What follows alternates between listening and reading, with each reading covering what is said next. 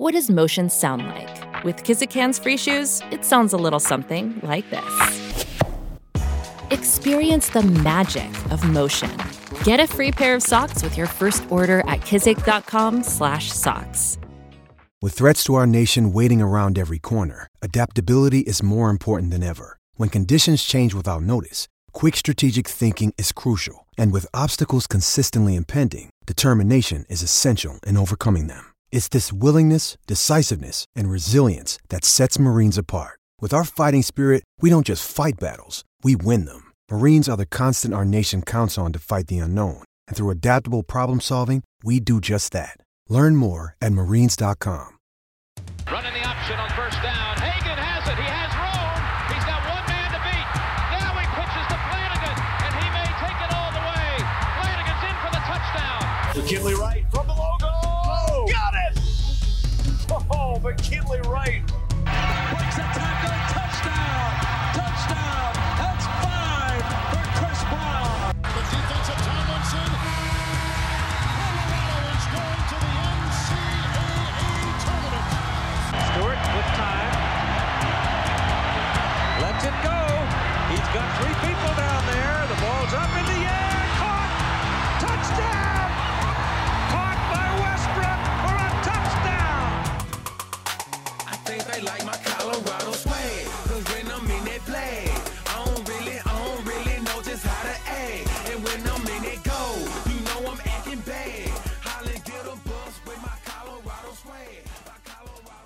Welcome into the DNVR Buffs podcast presented by Drift Car Sharing. I'm your host, as always, Henry Chisholm.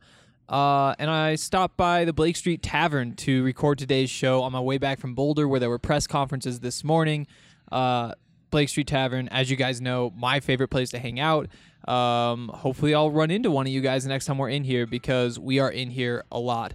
Uh, before we talk about what we learned in the press conferences in Boulder this morning, and there were a lot of them. I think uh, Tony Brown started it off, and then KJ Trujillo, and then Tyson Summers, and then Steven Montez, and then Nate Landman, and then Mel Tucker. I mean, I mean, half the team was talking today, so there's there's a lot to get to. But before we do that, I want to talk a little bit more about drift car sharing.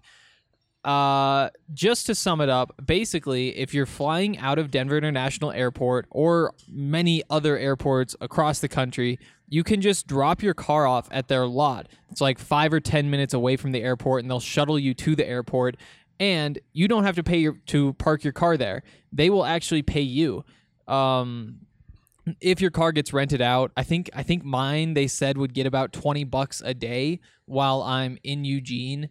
And even if nobody rents it, then you still get to park for free and they'll clean your car for free. Uh, Allstate insures your car so you, you can trust them. You don't have to worry about somebody wrecking it because that'd be taken care of, obviously.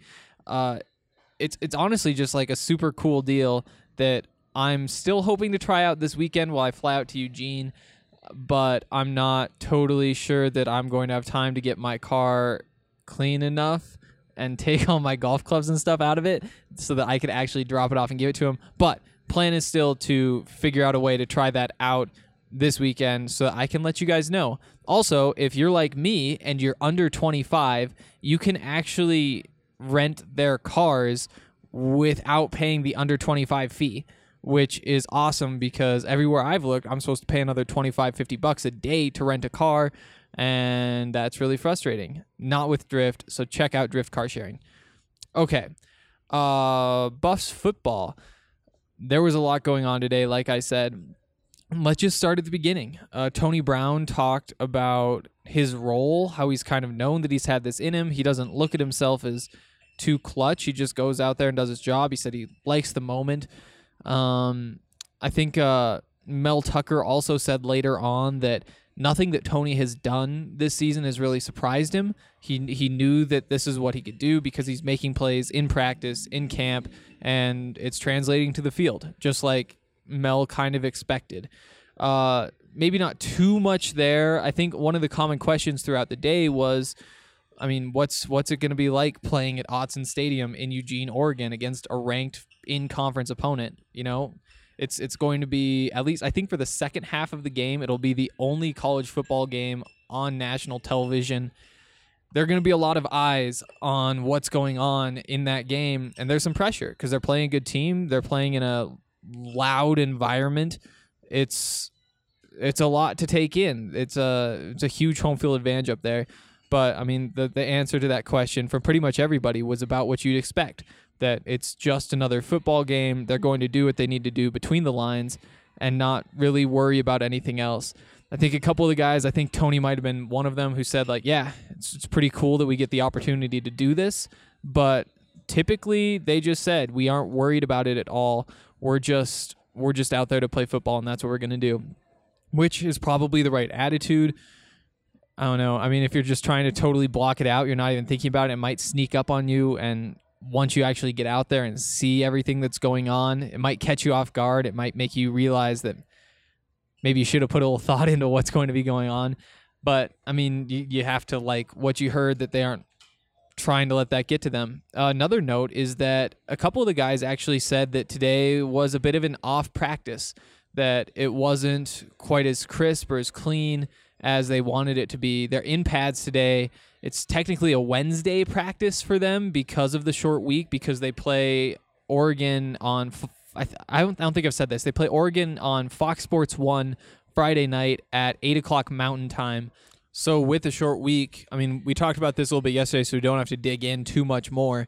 But I really do think that that benefits the Buffs a lot more than it benefits Oregon, just because, I mean, Oregon should win this game. I, I haven't checked the line today, but yesterday it was about three touchdowns that Oregon was favored by. That's a lot. And any bit of variability, instability that you can throw in and change up how teams prepare, just how, how the game plays out, you have to take that if you're the Buffs. And if you're Oregon, I don't know. It's a little scary. Anything can happen. Anything can happen. Um, what else did we learn today? So tough practice. It's it's technically the Wednesday practice. They're in pads. They've kind of had to rush to get everything put together.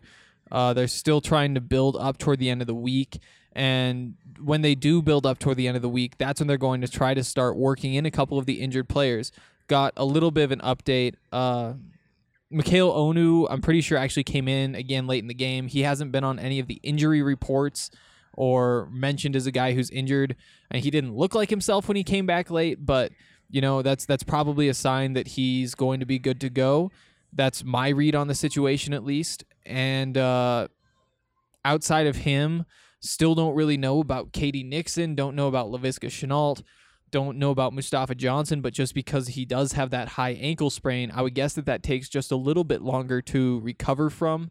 So, I mean, again, these are all game time decisions, day to day guys, but I would guess that Mustafa is just a little bit behind the others because of what his injury is. Um, a couple of guys who are progressing, maybe a little bit better than expected. Um, I think Mel Tucker said Brady Russell is trending toward being able to go. So that's a good sign. And, and he said something about Jalen Sami also being, you know, somebody that they're working in. They're they're feeling a little more confident about. So that's that's some good news. Uh, that to have those two guys back. Obviously, losing uh, Mustafa, losing Laviska, KD. Those are some of your best players, and they're game changers. Another note, uh, Colby Pursell, the offensive lineman, the guard who started most of the games this season, did not start on Saturday because of a, an issue with his gallbladder, which is kind of out of nowhere. But apparently, he had symptoms flare up. I think the night before the game, before the game, he was testing it out, and he ended up having to get surgery on it. Uh, Mel said he isn't really sure if uh, Casey's going to be able, or Colby is going to be able to come back. Casey Roddick is the backup who will likely fill in for him again this week. Uh, but Mel said that he isn't sure if Colby Pursell will be able to return this year. He's listed as indefinitely out um, on the depth chart or the injury report they released today. Uh, not not many new details on that injury report. I think that that about sums all of that up. Obviously, any one of those guys would be huge, huge to have back. If you if you get a bunch, then all of a sudden maybe you can make a game out of the what's going on Friday night. Um, what else do we learn? Uh, uh, Steven Montez, a lot of his media availability focused around his performance at Autzen a couple of years ago when he made his or he, he got his first real uh, reps as a, a college quarterback and he played well.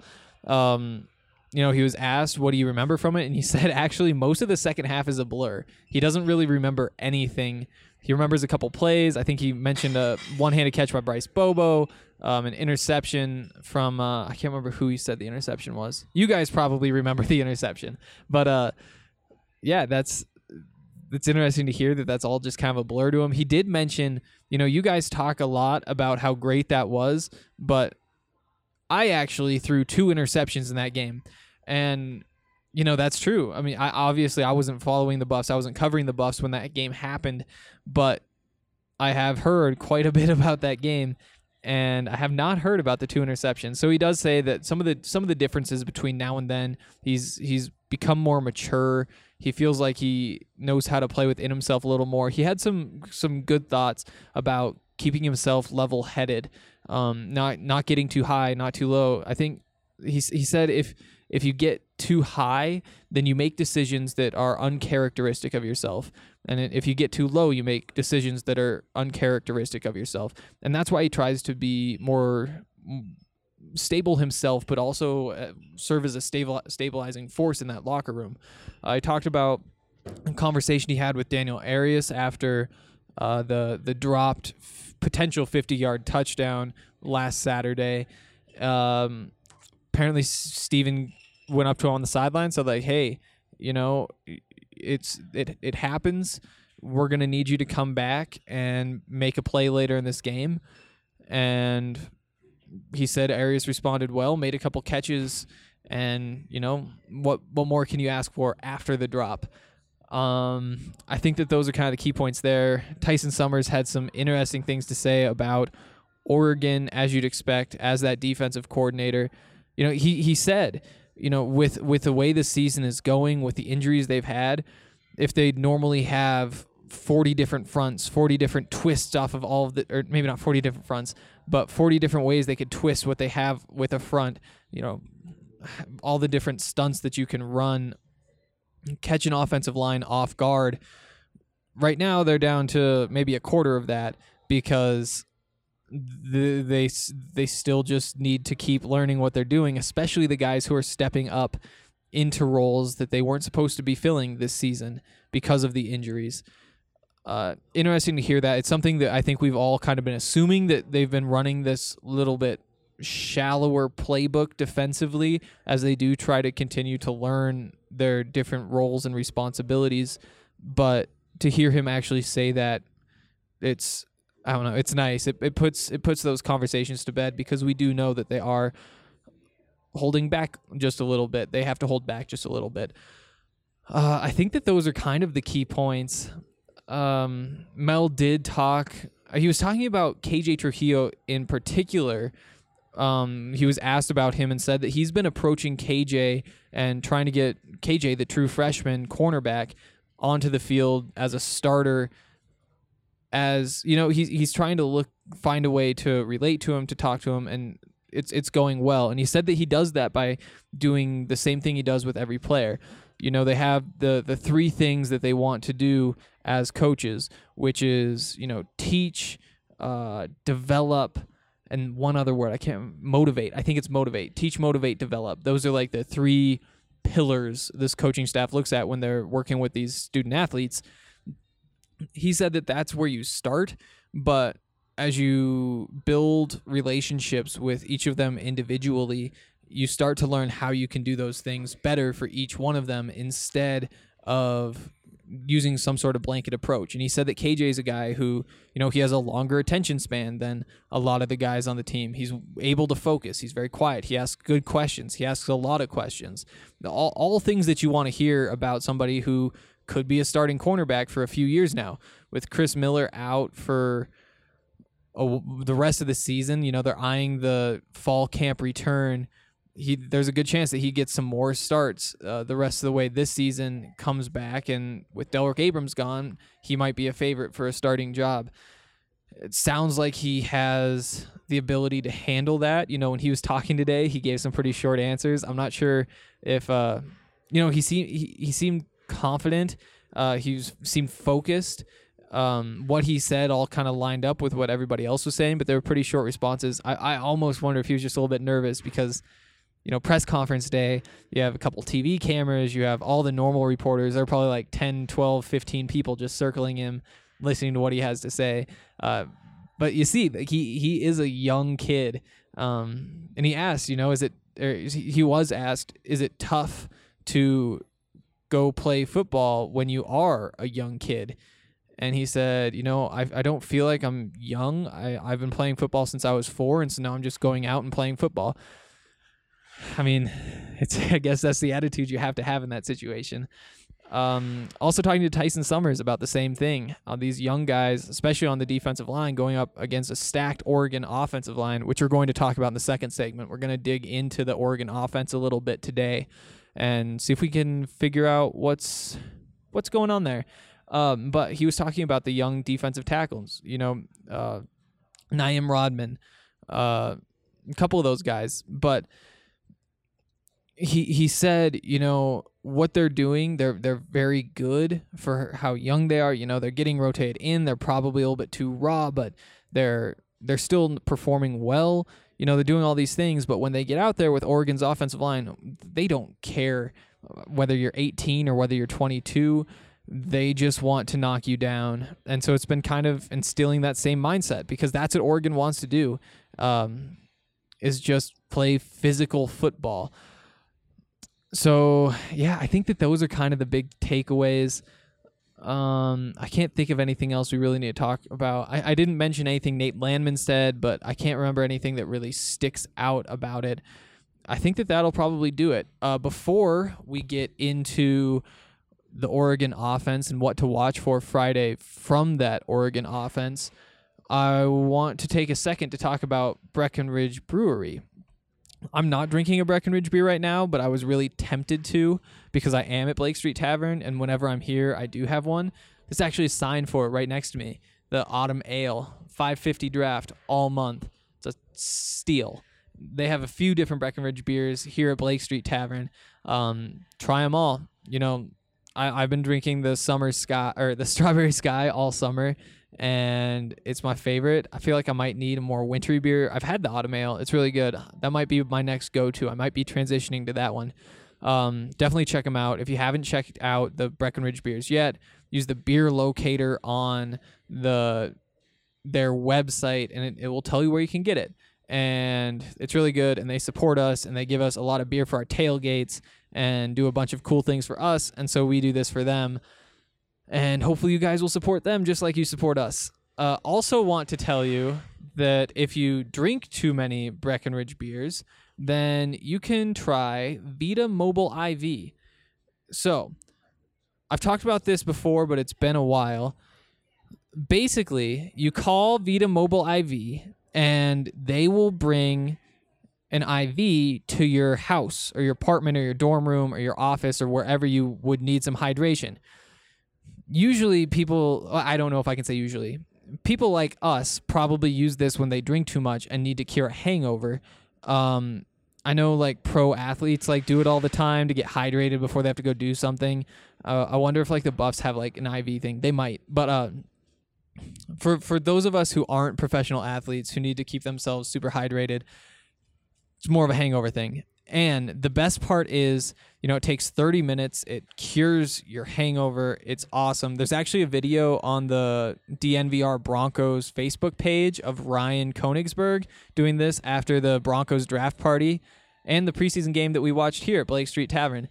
Um, he he called them. He said he felt immediately better. It's actually not as expensive as you'd think. It takes 30 minutes. If you use the code HYD20, you can save 20% off uh, so yeah, they also have an app. So you, if if you're a frequent IV user, you can just download their app, which is pretty convenient.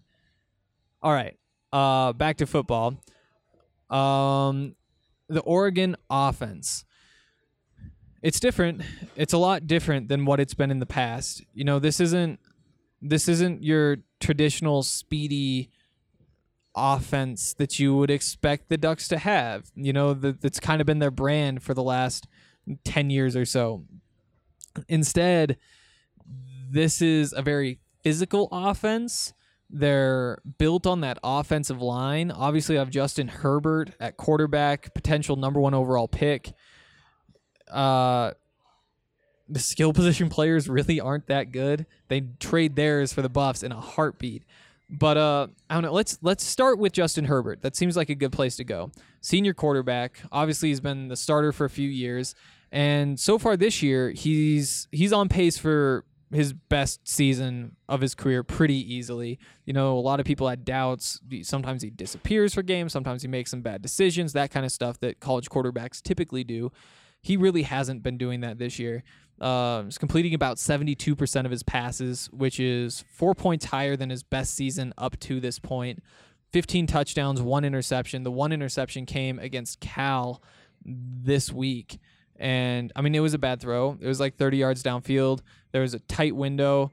Um, and it just closed on him. Somebody got it. Uh, somebody was able to pick that ball off, obviously. You know, it's he's been incredibly efficient. He's done well with everything he's been asked to do, but he really hasn't been asked to do as much as he has been in the past. Again, this is not like some high flying offense. This is run out of the pistol, lots of play action, a lot of option concepts. Actually, you know, RK texted in the Broncos group last night. Um, he, he asked, like, have you guys noticed that there have been so many triple option concepts all over the NFL? It's like, yeah, they're everywhere. It's all this like super innovative young new stuff that's pulling off these historic offenses. And I have a bunch of theories as to why. Like, I, th- I think my my favorite the reason that you're seeing the NFL right now is because all of the money's on the defensive side of the ball. So if if you're somebody who's 6'5", 300 pounds, you're playing defensive line, not offensive line. And as the offensive lines in the NFL have gotten worse, offensive coordinators have kind of countered that by having these defenders block themselves. You know, they take themselves out of their play by committing to somebody who is not going to end up getting the ball. Instead, the blocker goes up to the next level and blocks somebody. As long as you have a quarterback who makes the right decisions, you know, that works. Um, little tangent there, but you see it a lot in college football too. And you see a lot of that with Oregon. You know, they run those read options. They people forget that Justin Herbert's a pretty decent runner too. There was a second and 13 in the game against Cal this weekend, fourth quarter, like nine minutes left, and you know he drops back to pass. There's a running lane in front of him. the The Ducks are up 10-7 at this point, so they're they're near midfield. They turn the ball over. They punt whatever. Cal, Cal has a chance to come back and win the game. Pocket kind of opens up, and Herbert runs for 20, 25 yards because the running lane was there. They were so focused on stopping his arm that they didn't stop his legs. It's a it's a different type of runner than Khalil Tate. He isn't going to be super shifty. He isn't quite as quick. He's more of just like a straight line guy than slide whenever he has to slide. But it's a threat for sure, and that's something that the Buffs are really going to have to watch out for this week. But going back to what I was saying, you know, he hasn't been asked to do as much this team has kind of built its identity around this offensive line, an offensive line that a lot of people think is the best in the country. And I mean, you see why when you watch him on tape. They're they're throwing guys around. They're opening running lanes. They're protecting him. It, it, it truly is one of the few great college offensive lines right now. The problem for Oregon is that they just don't have the skill position players to to take care of it. So, you know, you you don't have any receivers that really stick out. The running backs are pretty average. Uh, CJ Verdell, I think it's, I think it's CJ. Yeah. Um, he he's their starting running back. You know, decent numbers, but he went down. I think with a knee injury in the last game. Uh, people in in Eugene were pretty concerned that he might not be back for a while. But he, he was back practicing Monday. There, it's a good sign. I don't think Mario Cristobal, the Oregon head coach, has committed to playing him Friday night, but it sounds like he will be ready. Um, which obviously is great to hear that the kid's not hurt. Makes it tougher for the Buffs to win, of course, but um, you know they they don't have the skill position players. They don't have the explosive plays because of that. This this offense just can't. It do, it doesn't have a top gear. You know, there's so many plays where it feels like kind of like Alex Fontenot was talking about last week. You know, Alex says. Uh, he he feels like he's running well, but there's just one last tackler he needs to brush off or juke or something, get by him, and all of a sudden he's gone. And he feels like there's just been a few times over the last few weeks where he just can't quite get that last guy to miss and really open things up for the big play. That's what you see when you watch this Oregon team on tape. You know, they're they're not bad backs by means. Like it's still Oregon. They have big running lanes. They get ahead of steam. They still get like the 10, 12 yard runs, but they have the second fewest 20 yard plays in the Pac-12. They've they've gotten 22 uh, 20 plus yard plays.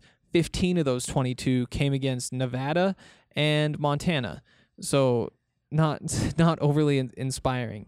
Um, of those 22, only 5 were run plays. The 17 passes were to 10 different players. You know, they just don't have any consistent threats, anybody who's really scaring you at this point. And that's that's an interesting interesting matchup for the Buffs defense, which has given up so many big plays. I mean, by that stat though, if you're going by 20 yards or more, they're pretty average. I think they're tied for seventh in the Pac-12. So like that's at seventh, eighth, maybe bottom third if you call them eighth. You know, actually they still wouldn't be. They'd still be in the middle. But I mean, that's college football. It's going to be scary, though. I mean, Aaron Maddox still probably isn't ready to come back. I don't think he was lift, uh, listed on the depth chart. He was still listed under injured. All the questionable day to day guys are still listed on the depth chart. It's. I, mean KJ Trujillo, you're gonna you're gonna see maybe see some Mark Perry, see some Sam Noyer. It's not a, a perfect situation, you know it's it's great that Oregon's a team that hasn't been able to take advantage of that kind of stuff, get those big plays, but this also could just be what sparks them down the road, or I mean, you know, it could be what sparks the Buffs. That's of course, if you're the Buffs, that's what you want to hear. They can't get those big plays because that's been the problem all season. But you know, it's a it's it's still a problem. Um, the the one real threat that Oregon does have offensively is its tight end. Jacob Breeland is, I mean, somebody that Andre and I have, Andre Simone and I have talked about a lot on the DNVR draft podcast as a potential target. Maybe not for the Broncos because they did just draft Noah Fant, but for somebody maybe even pretty high in the draft because he is a very talented athlete. You know, 6'5, 250. He's leading Oregon in receiving easily. 23 receptions, 352 yards, five touchdowns. You know, he's he's made a bunch of their big plays. He's already almost matched last year's numbers. He's going to match him by the end of uh, this game. And you know, five five catches for 87 yards against Cal. The week before, 78 yards against Stanford, and he had two touchdowns. He's a good player, and the Buffs really haven't seen a guy like him this season, like a real dominant tight end. It, it, it will be kind of telling to see whether that's something that the Buffs can handle because typically your tight ends are, you know, matching up on a linebacker. And guys like Nate Landman, John Van Diest are going to be asked to cover him one on one at points. Zone coverage, he's going to be around there uh, for a lot of the game. We'll see how they respond. It's it's a new challenge that they really haven't faced, and you know it's a it's it's something that many teams struggle with covering tight ends, especially tight ends like Breeland. Um, another another player to watch for for sure. And more than you're watching him, watch watch how the Buffs try to cover him because it it's going to more than likely be a bit of a struggle to keep him quiet. Uh, that offensive line, though, I mean, it's it's for real. They're just wanting to open up holes and grind out the yards. They're not asking Justin Herbert to do nearly as much as they have in the past, in part because they don't have the weapons, in part because they do have the offensive line to just play conservative football, let their defense do the work. Um, and they just want to grind downfield. They aren't picking up those big chunk plays, even with that offensive line. Um, I think that that's pretty much everything I want to talk about. You know, with that offensive line being what it is, I was surprised to see how much pressure Cal got uh, in the game last week. You know, if you guys didn't watch that game, Cal, Oregon, Oregon won 17 7, I think. Yeah, 17 7. But, you know, it was an ugly game. There were turnovers, there were fumbles. Uh, nobody can move the ball, missed field goals. It was a defensive battle, and that's the type of team that Oregon is now under Mario Cristobal, and it's very different than what they were. I mean, think back to Chip Kelly; it's totally different. Um, but that's the takeaway. I mean, teams are both teams are getting pressure. Justin Herbert was being hit pretty pretty consistently. He was still composed, still making plays when he needed to make the plays you got to see something like that from the Buffs. You know, having Jalen Sami back would really hurt, or I mean, really help because he can hold down the middle of the field at the point of attack. You can have him clog up those A gaps. I mean, it, it'd still be a matchup that Oregon's happy with because there are so few guys that they wouldn't be happy lining up against in the entire country. They're just that good. Just having a body, though, even if he is young, maybe not totally developed yet, but just having another big body to clog up those running lanes would be huge. Mustafa Johnson trying to get some pressure, of course, uh, would be massive for Colorado this week. Yeah, okay, I think that that's actually everything that I needed to talk about. Um, overall takeaways, you know, the the Oregon's offensive weakness is that they can't come up with the big plays. Colorado's defensive weakness is that they can't stop big plays we'll see which one of those is weaker on Friday night. Um, okay, we're going to uh, talk for just a second about uh, Denver Rubber Company before we get into your guys' comments from yesterday's show. So, you guys know that uh, we really care about supporting local businesses here at DNVR, and we're really excited to tell you about the Denver Rubber Company. It probably isn't what you think it is. Um, it's the most reliable local partner for your long term projects. Since 1972, Denver Rubber Company has provided the highest quality of products from custom die cut gaskets, molded rubber, to custom contract manufacturing and custom hoses. DRC offers innovative solutions to serve a diverse line of industries, including aerospace, pharmaceutical, construction, medical, military, electronics, pretty much everything.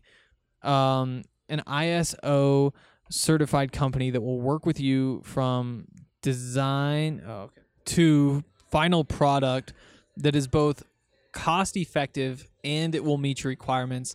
If you're in need of custom design material selection for your product, or for your project or have a deadline to make for a large order, do not hesitate to call Denver Rubber Company. Call them today at 1 800 259 0010 or you can visit them at drcfirst.com slash DNVR. Okay, uh, time now to hear from you guys, which is the best part of the show every day. Uh, okay. Okay, before before we get into it, I should say if you guys want to comment, leave your questions, leave your thoughts, tell me I'm wrong, whatever you want to do, you can subscribe to thednvr.com and then every day when I post the podcast, I'll put a post up on the website. Like this one was DNVR Buffs podcast, why Colorado isn't out of the Pac-12 South title race. That was yesterday's show. Um, put links to the show, put the little player in the in there too, and then if you comment that down on the bottom, comment in the comment section, I will read it on the next day's show, and that's what this is now. Uh, it's a lot of fun. Just ask Sunny Rain and Silverbuff. So Sunny Rain says, Henry, I read an article from the Tucson Daily Star, and when Colorado would score, they were literally telling Khalil Tate, "Don't worry about it. Everyone on the field is open." And that was before Onu got hurt. That's crazy. Yeah, that's a problem. Um, I believe it. I, I totally believe it. Especially telling a guy like Khalil Tate that, because he is so up and down. You know, if you have Peyton Manning on the sideline, you don't go, "Hey Peyton, everybody on the field is open." Just because, you know, that's it's a little diminutive, you know? It's it's not it's it's a way to like not take it quite so seriously. It's just like relax, get out there. And that's not something that a lot of quarterbacks, you know, even Steven Montez probably doesn't want to hear exactly that because he has that confidence. He's like, he, we don't need everybody to be wide open. But telling a guy like Khalil Tate, who has struggled throwing the ball this year, like, hey, everything is wide open. It's more of like a, it's it's not like mocking Colorado as much as it is saying just relax. There are options. It's just your turn to go do what they just did. Um, I am surprised that came out. I am really surprised. I I wonder was that something Khalil Tate said after the game? I was tempted to go to their press conferences. I was really tempted instead of going to Colorado just to hear what they had to say after all that.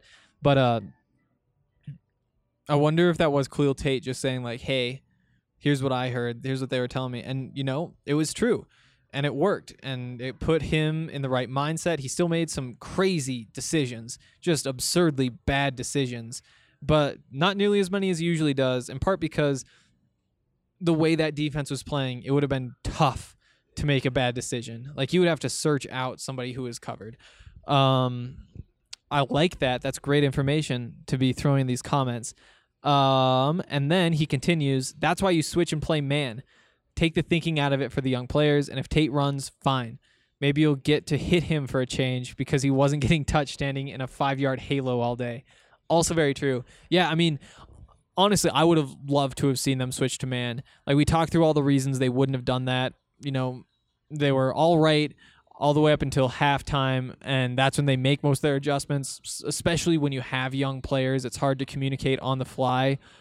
But, you know, still when it happened when they started to get hot it uh, obviously what they did didn't work and so in hindsight it's really easy to say should have tried man and i'm going to say that right now. You know it is easy. I i don't know that these young cornerbacks are able to win those one-on-one matchups. I think that there's a good chance that they get burned but you know give it a run. Definitely give it a run.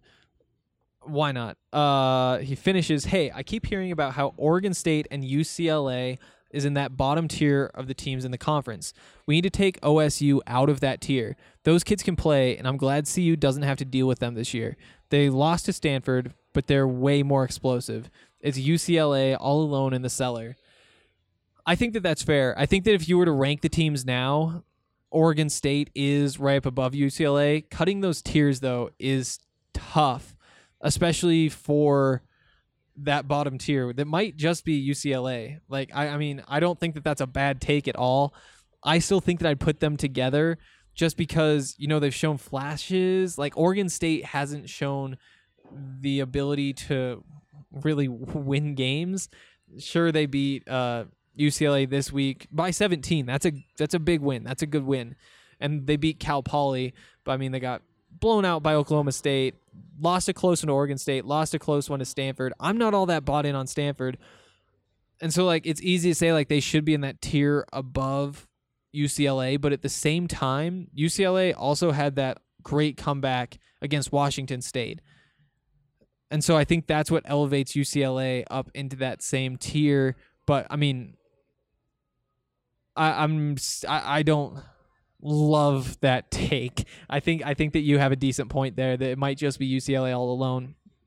Um also I mean UCLA, I just pulled up these results. They came back and beat Washington State, lost to Arizona by 3, lost to Oklahoma by 34, lost to San Diego State by 9, lost to Cincinnati by 10.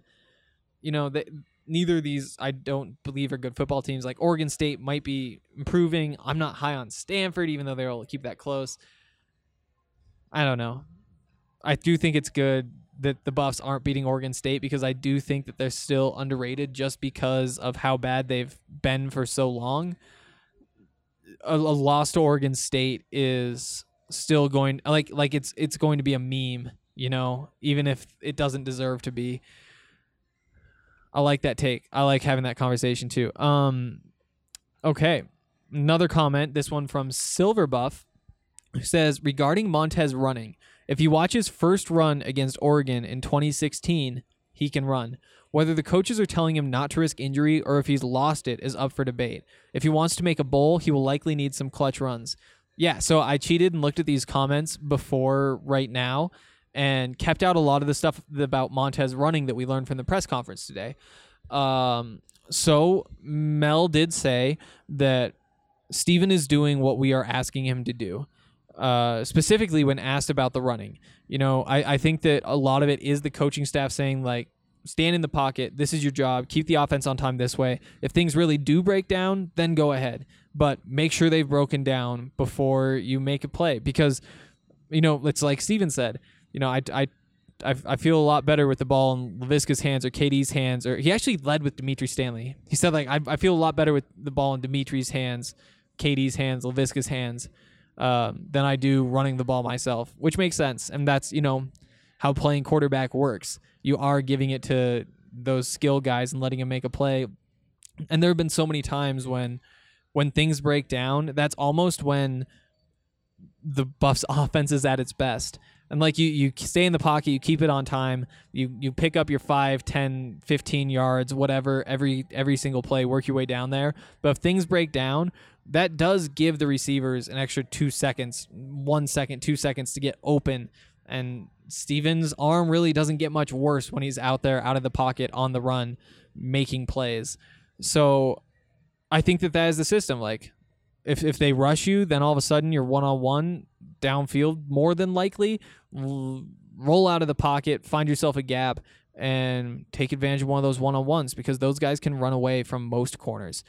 Uh, Tony Brown said the same thing. They actually do a drill for uh, working on that. Not a surprise. Most teams, I, I would guess all teams, do a drill working on when plays break down, quarterbacks and receivers making something happen, rolling out, having the receivers mirror him, one guy deep, one guy short, and giving him options. Just because the talent is so good at those exact things for the Buffs, I, I feel like that's one more reason to tell Steven, don't don't run unless it, you're sure that it's the right decision. Um, talking about him losing it, I, it kind of does seem like he may have just lost it. Like he looks different, slower, and maybe his body's just filled out, and that's what it is. But he does look like he has kind of lost that ability to run. Maybe he just took a hit at some point, and now he just runs a little hesitant. I'm not really sure. But he talked about the running. I had, I think he had 21 rushing attempts or something like that uh, in that first game against Oregon, and he said today, you know, that's it's like an out of body experience right now. Just even thinking about me running the ball that many times, like it doesn't seem real. Like, and then he said, you know, I'm whatever 6'5", 248, I think he said, which seems pretty heavy. That doesn't seem right. I bet it was probably just a joke, but you know, he isn't he doesn't look as fast as he did a couple years ago. And I haven't spent too much time going back. I went back and watched like the Oregon highlights because I felt like that was something that I should probably know going into this week, obviously. Like what actually happened, not just what people are saying. But yeah, I'm it's one of those weird things like especially in college football, you know, the the guys do what you tell them to do. They go out there, they do their job. When you tell Steven, it's it's almost like you're setting the settings. In like video games, you can like change the thing like how uh, like in FIFA particular like how likely do you want this guy to be to race upfield from the back line? And you like like make all these settings, tell him exactly what to do, and it's almost like that for Steven, where it's like, okay, run ten percent of the time, less than that, five percent of the time is the right number, but you just have to feel out when it's in that 5% of best times to run. Outside of that, they want him throwing the ball. And I like it because he's looked good throwing the ball to me. I think that this offense is I, I like this offense. I, I don't think I've said that before, but I really do like this offense, having seen it now. I think I've said that I've liked what we'd heard about the offense going into the season, but I've been impressed from what I've seen. You know, figuring out the play calling, like Jay Johnson said last week, it's it's a learning experience for him as well, just because he doesn't know this personnel. You know, when he comes back next year as offensive coordinator, he knows who all these guys are as players. Even you know Maurice Bell, Vontae Shenault. He sees them in practice. He knows what they are. He knows how to use them. It, it you won't have the same slow start trying to figure out you know what what is he even thinking? You know, I thought they ran the ball too much in the second half. I, I didn't think that they relied on this offensive system, this passing system that's served them well. And sure, they were down a couple of receivers, and that plays into it. But you know, I, I do like where this offense is going. I like this system. I think that Steven is doing a very good job of running the system, which is what he's been asked to do. You know, everybody just has their one job. It's you, Laviska, you run 10 yards downfield, then run inside. This offensive lineman, you block him. Whoever, you know, it's it's all very set up just for Steven to kind of be the operator of the whole thing, stand in the pocket, take his drop, step up, make one read, two reads, then throw the ball. And I've been pretty impressed with his ability to do that. And I've been very impressed with his ability to make something out of nothing. You know, it's it's risky, eh, but you know, when you buy more time, there's a reason they call it buying more time. Like there is a cost. You lose these easy completions. You you increase the chance of an interception. All these bad things can happen. Like the longer a play is, the more likely it is that there's a holding. More likely it is that you know all these different things. The game just becomes so much less controlled, more varied. Kind of like we're talking about with Oregon. The way a short week makes everything just a little bit less predictable. It makes it less likely that the better team is going to come out on top, and that helps Colorado when Colorado's on offense, you want the least amount of variability possible. You want to go out there, just do the simple things that you know that you are better than the defense at doing because this offense is that good. And so when you just set up in the pocket, you watch the pattern develop, you know which guys are getting pulled which direction. You know, is the linebacker taking two steps back or two steps forward? That decides where you throw the into the receiver behind him or the drag to the tight end in front of him. You know, all these little things. It's just these simple decisions, just over and over and over, that you just want Montez to become robotic. And I think he's shown an ability to do that. And then when when chaos happens, that's when you kind of look for that big play. That's where you have him get creative because he does have that in him, and that's a lot of what he did the last couple years. Is you know run around because he's he's he's in danger in the pocket, um, and he's good at it. It's it's a skill. It's a skill that he definitely possesses. It's just knowing when to use it and you know when to actually cut up field and run for yourself. The I mean, I will say, if you are running the football, you you better just run the football. Don't take three steps forward and then just kind of turtle. Don't pick up the first down then run backwards two yards. If if you have a lot of space, then run through that space, run for your 10, 12 yards and slide, get down, avoid the hit. But if you're choosing to run the ball on third and three and there's about three yards of space in front of you, you're getting hit no matter what. There's no way you can slide fast enough. And if you do, then it was a bad decision to run in the first place. You know, same thing on second and three, even, especially in those late game situ- situations. If he runs, he needs to commit to being a runner. I think that honestly, more than anything, that probably is my complaint with Steven's game, at least over the last few weeks. It was there was some ugly stuff in the first couple weeks of the season, but most of that is really gone. I, I think that he can be the quarterback of a good football team. I don't know that he could lead you to a like college football playoff or anything like that, but for a good football team, I think that he is a good quarterback. He just has to commit to running if he's going to run the ball. Don't be hesitant. Don't be scared because you made the decision to do it. And if you don't think that that's the right decision, if you aren't able to like don't don't make the decision thinking, "Okay, I can run and pick up 6 and then just fall over 3 yards" because that like that those those numbers change the decision making process. Like if that's what you're going to do, find somebody you can throw a deep ball to and see if they can make a play on it. I think that's where things really don't add up is that he's almost weighing his options with different numbers than he can actually pick up or is willing to commit himself to picking up. Um, we've talked a lot about this the last couple days, but I, I mean, it kind of makes sense because he's doing a lot of other things well. He still gets the happy feet in the pocket sometimes. You know, this has been a transition asking him to step up, stand strong, be a pocket passer, and then roll out when things go get crazy and make something happen. And he's becoming a pretty good guy, pretty good quarterback in the pocket. you know, when you look at him, I, I, I who is his comparison? I'd love to hear your guys' thoughts on like who his comparison is as a quarterback, like especially like an NFL quarterback, because I mean we've we've we've given him some pretty lofty comparisons, you know. Some of that stuff that he's done is pretty Mahomesy. You know, he had he had the play where the pocket opened around him, and all of a sudden there's running lane up the middle. He runs up the middle, but just before he gets to the line of scrimmage, he draws the linebacker who is covering Alex Fontenot, pitches it forward five yards up the field to Fontenot, and Fontenot gets it and runs. You know, almost like an option play. Like he has some of that in him. That touchdown to Brady Russell, where he's weaving around the pocket, dodging guys. You know, that's almost like some Russell Wilson-y stuff. But then, you know, there's the missed passes. Sometimes he doesn't seem like you know, a, a, what is it? He just looks a little bit timid and scared, and you know, quarterback can't be that. And he even said today, you know, I'm I'm not the loudest guy. That's not my thing. I don't go in there and try to pump everybody up. But before we go out and have a drive after we give up a touchdown, whether it's a tie game, whatever, I just tell the guys like, this is our opportunity to go put seven points on the board. So let's do it. Like that's our job. All we're trying to do here is put those seven points on the board, and you know, that's the right stuff. And that was in that same answer where he said if you get too high you're going to do things that are uncharacteristic of yourself. You get too low you're going to do things that are uncharacteristic of yourself.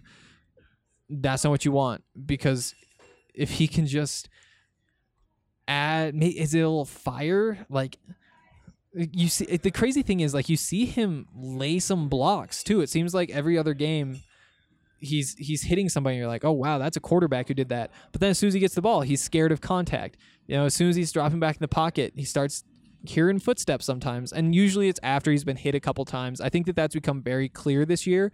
I think that it's something that in the past, you know, maybe it's just me coming in, that was kind of like a narrative, a theory. Like, you know, maybe he's he just feels like he's going to hit. It almost seems like it's after he gets hit that he starts to get a little panicky. I think that that's been very obvious that it's what's happening this year, and you just wish it was a little less. You wish that he would stand just a little bit stronger. Uh, this has been a tangent from the running thing, but we love quarterback talk, and he's going to be very important on Friday to beating Oregon. You know, I don't know that he can go back and forth with Justin Herbert. But I mean, that's what he's going to be asked to do to match everything Herbert does, and it's an incredible opportunity for him. Like I said, only only college football game that will be on TV for like the second half. I think there's one that will cover about the first half. People are going to be watching. People are going to be watching for Herbert, and if he can outperform him, then maybe you are talking second round pick, third round pick. I, who knows? Who knows? It's still pretty early for him. We have to see how things shake out, but he has the talent. I think that he's shown the mental capability. I think that it, it's just almost almost relaxing like being willing to just take a little more contact being more that fiery leader you know baker mayfield wouldn't get scared of that kind of stuff and you might not be a big baker mayfield fan and that makes sense for a bunch of reasons i'm not at this point i was recently and then he got bad and it all just kind of turned ugly instead of fun kind of like a fair weather fan. But whatever you feel about him, he drops back in the pocket. He takes a hit. He's not worried about that. He's willing to finish runs at the points in the game where he needs to finish runs. Um, Steven Montez could could lean a little bit more that way, and you know he's it's still pretty early in the season. Played what five games now, seven to go. After this week, it's the midpoint. That's exciting. It's also pretty crazy that we're already here. I don't know what I'm going to do with the off season. Uh, I think that that's all I have for you today. We're going to get out of here. Tomorrow's going to be wild for me trying to wash all my clothes, pick out what I need to wear in Oregon. I'm going to be on three podcasts tomorrow, which is going to be probably too many um, with all the other things I have to do. I have to clean my car so I can do that drift thing on Friday. Then my flight leaves for Portland at 6 a.m. Friday morning. So, yikes. It's, it's, to be a busy couple days. Uh, this is the bright spot, though, talking to you guys. Uh, leave some comments. Let me know. Give me some content to work with so I don't have to spend so much time coming up with it myself. Uh, we will be talking more about the Oregon defense tomorrow, which is exciting because, like I said, that's this team's mentality. Like this, this offensive line just they're almost like defensive players. It's just like this physicality that this totally different than what Oregon has been in the past and what Oregon was when the Colorado Buffaloes went into Autzen and beat them a couple years ago. Okay, uh, I'll get out of here. Uh, I should mention again that it was awesome uh, coming out to Blake Street Tavern to do this today. Awesome people. You guys should swing by. If you need a place to watch a game Friday night, it's going to be crazy here. I promise. I caught that Arizona State game here. I did not travel for that one, and it was a lot of fun. So, uh, come to Blake Street Tavern. It's where I spend like half of my life, and I'll see you tomorrow. Bye, guys.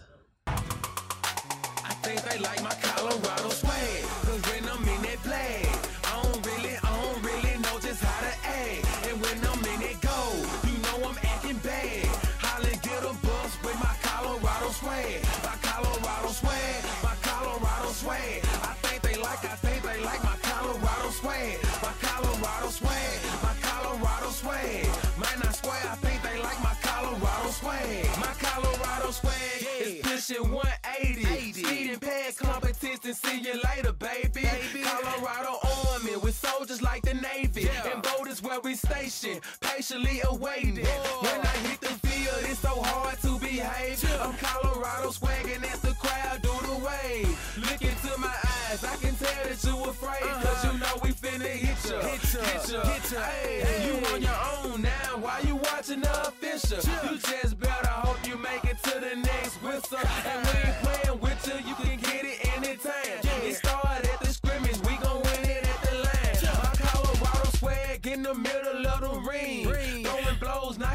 team after team. I think they like my Colorado swag. Cause when I'm in that play, I don't really, I don't really know just how to act. And when I'm in that go, you know I'm acting bad. Holla, get a bus with my Colorado swag. My Colorado swag, my Colorado swag. I think they like, I think they like my Colorado swag. My Colorado swag, my Colorado swag. Man, I swear, I